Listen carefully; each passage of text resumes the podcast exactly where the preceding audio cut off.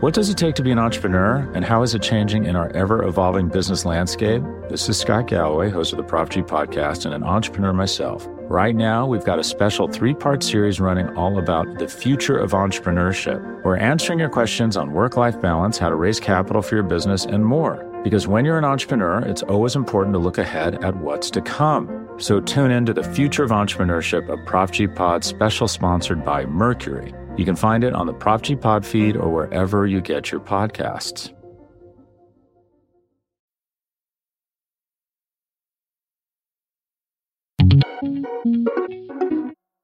We've talked a lot about social media and President Donald Trump recently. There's a reason for that.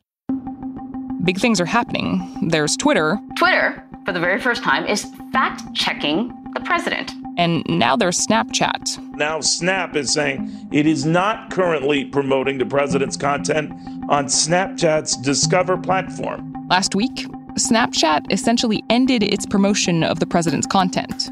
In a memo to employees, Snap CEO Evan Spiegel wrote We simply cannot promote accounts in America that are linked to people who incite racial violence, whether they do so on or off the platform. TC Sottek says that none of these measures go far enough. I, I think the answer is actually pretty simple, which is just to ban him. TC is an executive editor at The Verge, and today on the show, he walks us through a radical idea for difficult times. Should social media companies ban the president?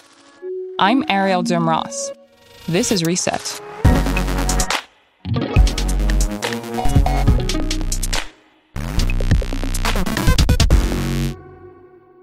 You know, relative to what we're seeing in our neighborhoods across the country right now, banning the president from these platforms seems kind of trivial. But what the president says on these platforms matters. He's giving signals not only to his supporters, um, but to the the police, right? I mean, when he said when the looting starts, the shooting starts, is just one example of him using pretty uh, violent rhetoric Today, I have strongly recommended to every governor to deploy the National Guard in sufficient numbers that we dominate the streets. When he says we need to send troops in, when his allies in Congress publish op eds in the New York Times saying that we need to invade our neighborhoods, basically, this emboldens the very people that average citizens are protesting against to be more violent, to be harsher, to use harsher methods on them. And I think, you know, in the past, you could make the argument generally he was not inciting mass violence across the country. And I think what makes the situation different now is we are seeing that, right?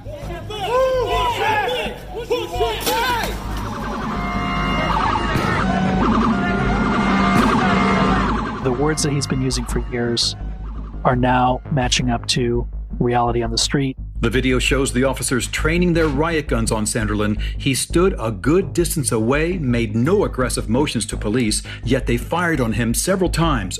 He himself, uh, and I, I believe his, you know, Attorney General Bill Barr, last week on on June 1st, ordered federal authorities to attack an entirely peaceful protest in Lafayette Square right outside the White House so that he could walk over to a church and take a photo op. Using flashbangs in front of them and mounted police to clear what has been an entirely peaceful protest. Not 98%, not 99%. You can go look at any of the hundreds of videos that are being shared by people on the street. The violence is real. The protests are in all 50 states. It's it's a very serious situation.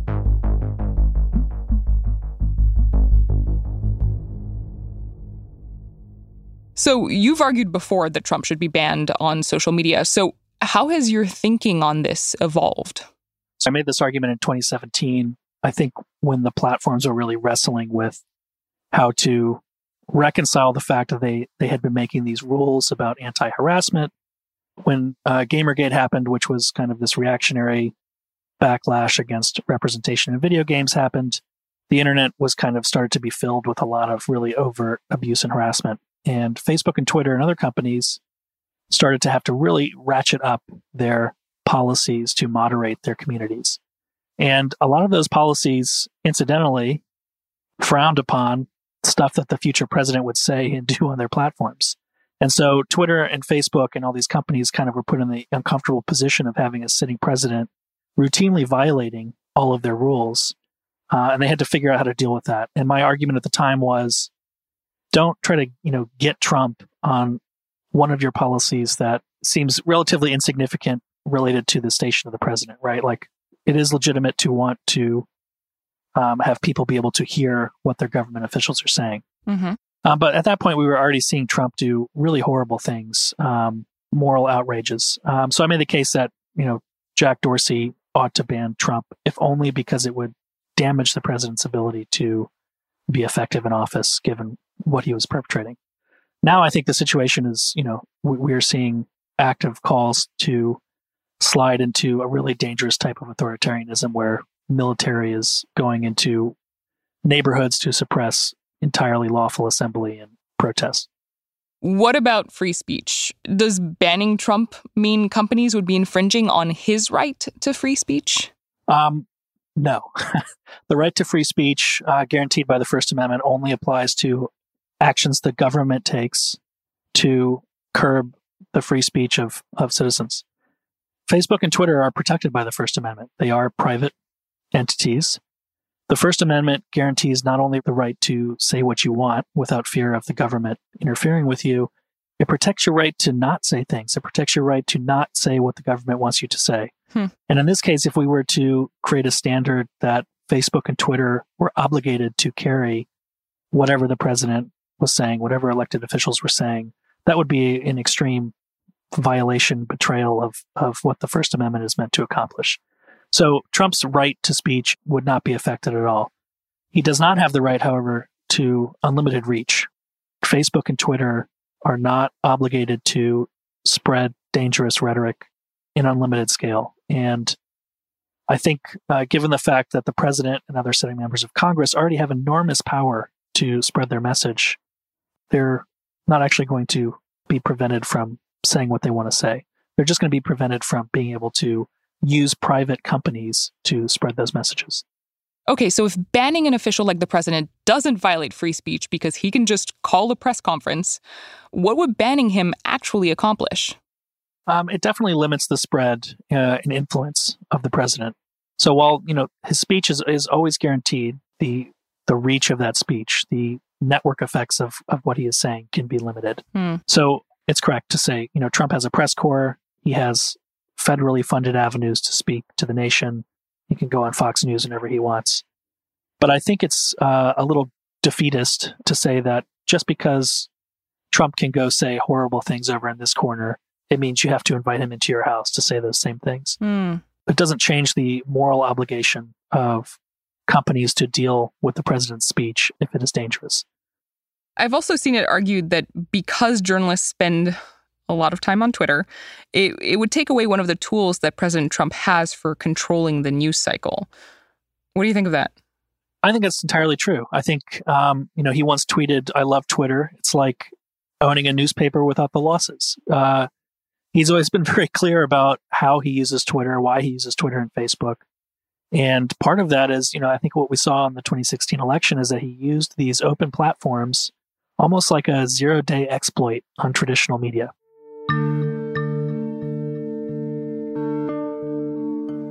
You could not go a day without seeing his tweets or outrageous things that he was saying online completely plastered all over the television on 24 hour cable news.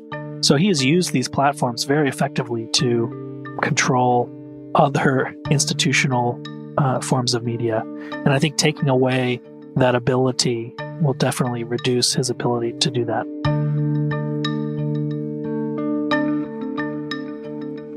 After the break, what would a world without Trump's social media accounts really look like? Oh, and I make TC argue against himself. This is Reset.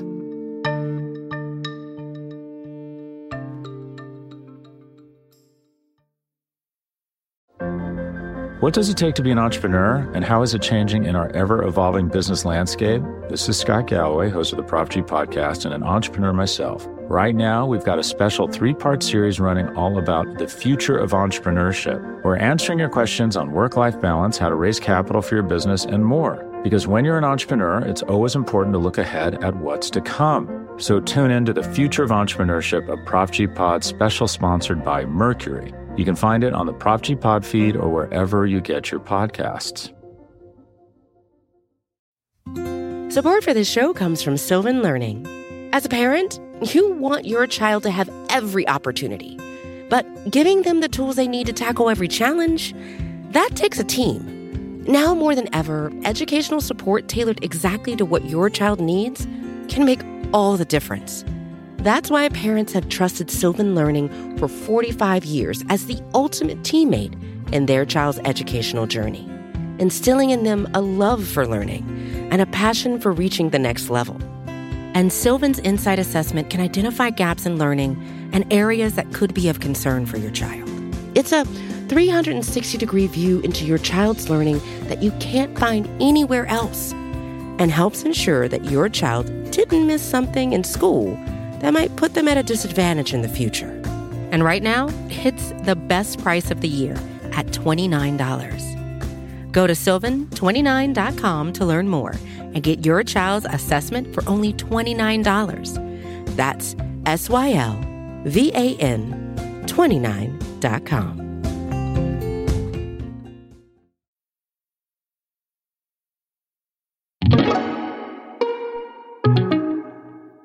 TC Sottek, executive editor at The Verge, we've been talking about your argument that banning the president from social media is a good idea. So, say that happens tomorrow. What would that actually look like? You know, if there's one thing we've learned about President Trump, um, watching him over the past years, is that he's extremely vain, and banning him would would just make him explode. You know, Twitter labeled one tweet, um, and it sent him into a days long tirade uh, the day after they labeled one of his tweets, he threatened to blow up the entire internet with an executive order that was um, illegal, but that threatened to kind of undo the fundamental legal protections that protect websites from lawsuits for moderated content. Right. So I think it's unquestionable that the Trump, the dude just loves to tweet. It's it's what he does all day. You know, he from morning to to midnight, he is on his phone tweeting and I think it's, um, you know, above all else, it would be a form of effective direct action to take against the president to remove that thing that he loves to do. Hmm. So, as you mentioned, uh, Trump really wasn't super happy about this fact checking business on Twitter um, and did take some pretty strong actions against social media platforms, generally speaking, as a result. So, you know, should we be worried about that? Is there a sort of an existential risk for social media companies if they were to ban Trump? I think that risk is real to the extent that um, we are currently seeing an administration that is willing to consistently defy the rule of law, ignore constitutional rights. The the fundamental law that protects what Facebook and Twitter are doing when they moderate is the First Amendment. So that supersedes everything else. You know, there's a lot of talk about this law called Section 230, which um, shields some of these platforms from liability. But mm-hmm. the really the really important law here, as it relates to moderation, is the First Amendment, and it's really hard to imagine how courts would, all the way up to the Supreme Court, would take the administration's claim that they're being censored seriously, uh, because it's really a fundamental concept of, of free speech in this country that allows companies to moderate. Otherwise, we would be compelling people everywhere to repeat whatever the president says. And that is just fundamentally un American. It's fundamentally unconstitutional. So, yes, it's a risk, but the risk is not that these companies are, are doing something illegal. It's that the government threatens to do something illegal. That's the real risk. You know, I think this is where a lot of people get confused is the idea that moderation is a form of free speech. It is, and it, I, I, it's counterintuitive. And I think to be very precise about what you're talking about, the right to free speech in the context of the First Amendment is very specific. It prohibits the government from abridging your speech, and not private companies. Leaving aside the legal question of the First Amendment, there's kind of a a values idea of free speech, which is maximizing what people can say, uh, maximizing their their freedom to say what they want. Mm-hmm. But I think, uh, you know, when you look at the big picture about what that means and what the president is currently doing, it's hard to argue that allowing the president to pursue this violent crackdown on average Americans who are protesting police brutality across the country peacefully and in lawful assemblies, exercising their constitutional rights to speech. It's hard to see how preventing the president from being able to do that is uh, somehow curbing free expression. Mm. And in fact, like I think it's completely twisted to say that preventing the president from dominating people for simply exercising their right to speech, to me, preventing that enhances free speech. It enhances free expression. Right. Um, what is the point of uh, having these platforms if they're used by the most powerful people in our society to suppress the speech of average people? That is a uh, complete, I think, betrayal of the vision of these platforms. And I agree, it's complicated and it, it feels wrong to say that we should shut people down, even if they're the president, for saying things we don't like. But I think in this case, it's not just saying something that makes us uncomfortable, it's saying something that deprives a lot of our neighbors of their civil rights. And that's, I think, an entirely different situation. Humor me for a moment. What is the best counter argument to your belief that platforms like Twitter, Facebook, Snapchat should ban the president? So I think the best argument against banning the president is that Facebook already has a lot of power. It has power that we still don't fully understand because there hasn't been anything like it before. And there is, I think, a legitimate position to take, which says that we should try to limit the power that Facebook has as much as possible because we've seen the effects it can have on democracy. But I think the question is what kind of society are we going to have left that's available to us if Trump uh, continues his assault on, on democratic values and speech values in the country? And I think in that, you know, that situation, the question of Facebook's power will be kind of moot. Mm. If there's kind of an authoritarian takeover of uh, the United States, it's not going to matter what Facebook's moderations policies are. It's going to matter what the government does to punish you for speaking what you want to say. You know, I can imagine a lot of people listening to this right now and saying, authoritarian takeover? You really think it's going to get that bad? What would you say to them? I think you just have to go on, you know, watch some video about what's happening in this country. There's protests in all 50 states, and you have to ask, why is that happening? What could possibly provoke Americans in every state in the country to go out and protest? They're protesting in, in states that are run by Democrats. They're protesting in states that are run by Republicans. This moment is is far bigger than than either of these parties. It's about a real corruption in the heart of the country and governments across the country, even in New York, which is a reliably democratic state, are also cracking down on people who are demonstrating entirely peacefully. Um, the New York Police Department has been beating peaceful people in the streets after curfew at night, every night. The mayor of New York City, the governor of New York have been denying that this is happening. They've called reporters hyperpartisan and unobjective for pointing out what we are all seeing happen on video. So, this is not just about President Trump. I think it is about the country as a whole being held hostage by this kind of wannabe warrior class of police that have been completely unaccountable across the country.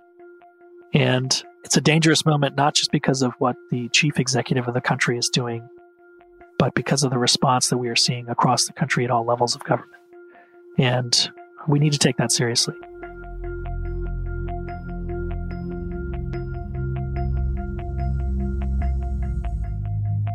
TC Sottek is an executive editor at The Verge.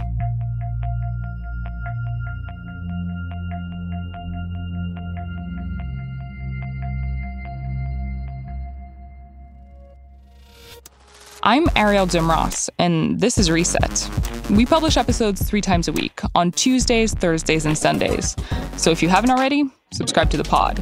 You can find us on Apple Podcasts, Stitcher, or in your favorite podcast app. And if you like what you hear, rate and review us on Apple Podcasts. It really helps other people find the show. If you want to get in touch with me, you can find me on Twitter. I'm at ADRS. You can also reach the Reset team by emailing reset at vox.com. We'll be back on Thursday. Later, nerds.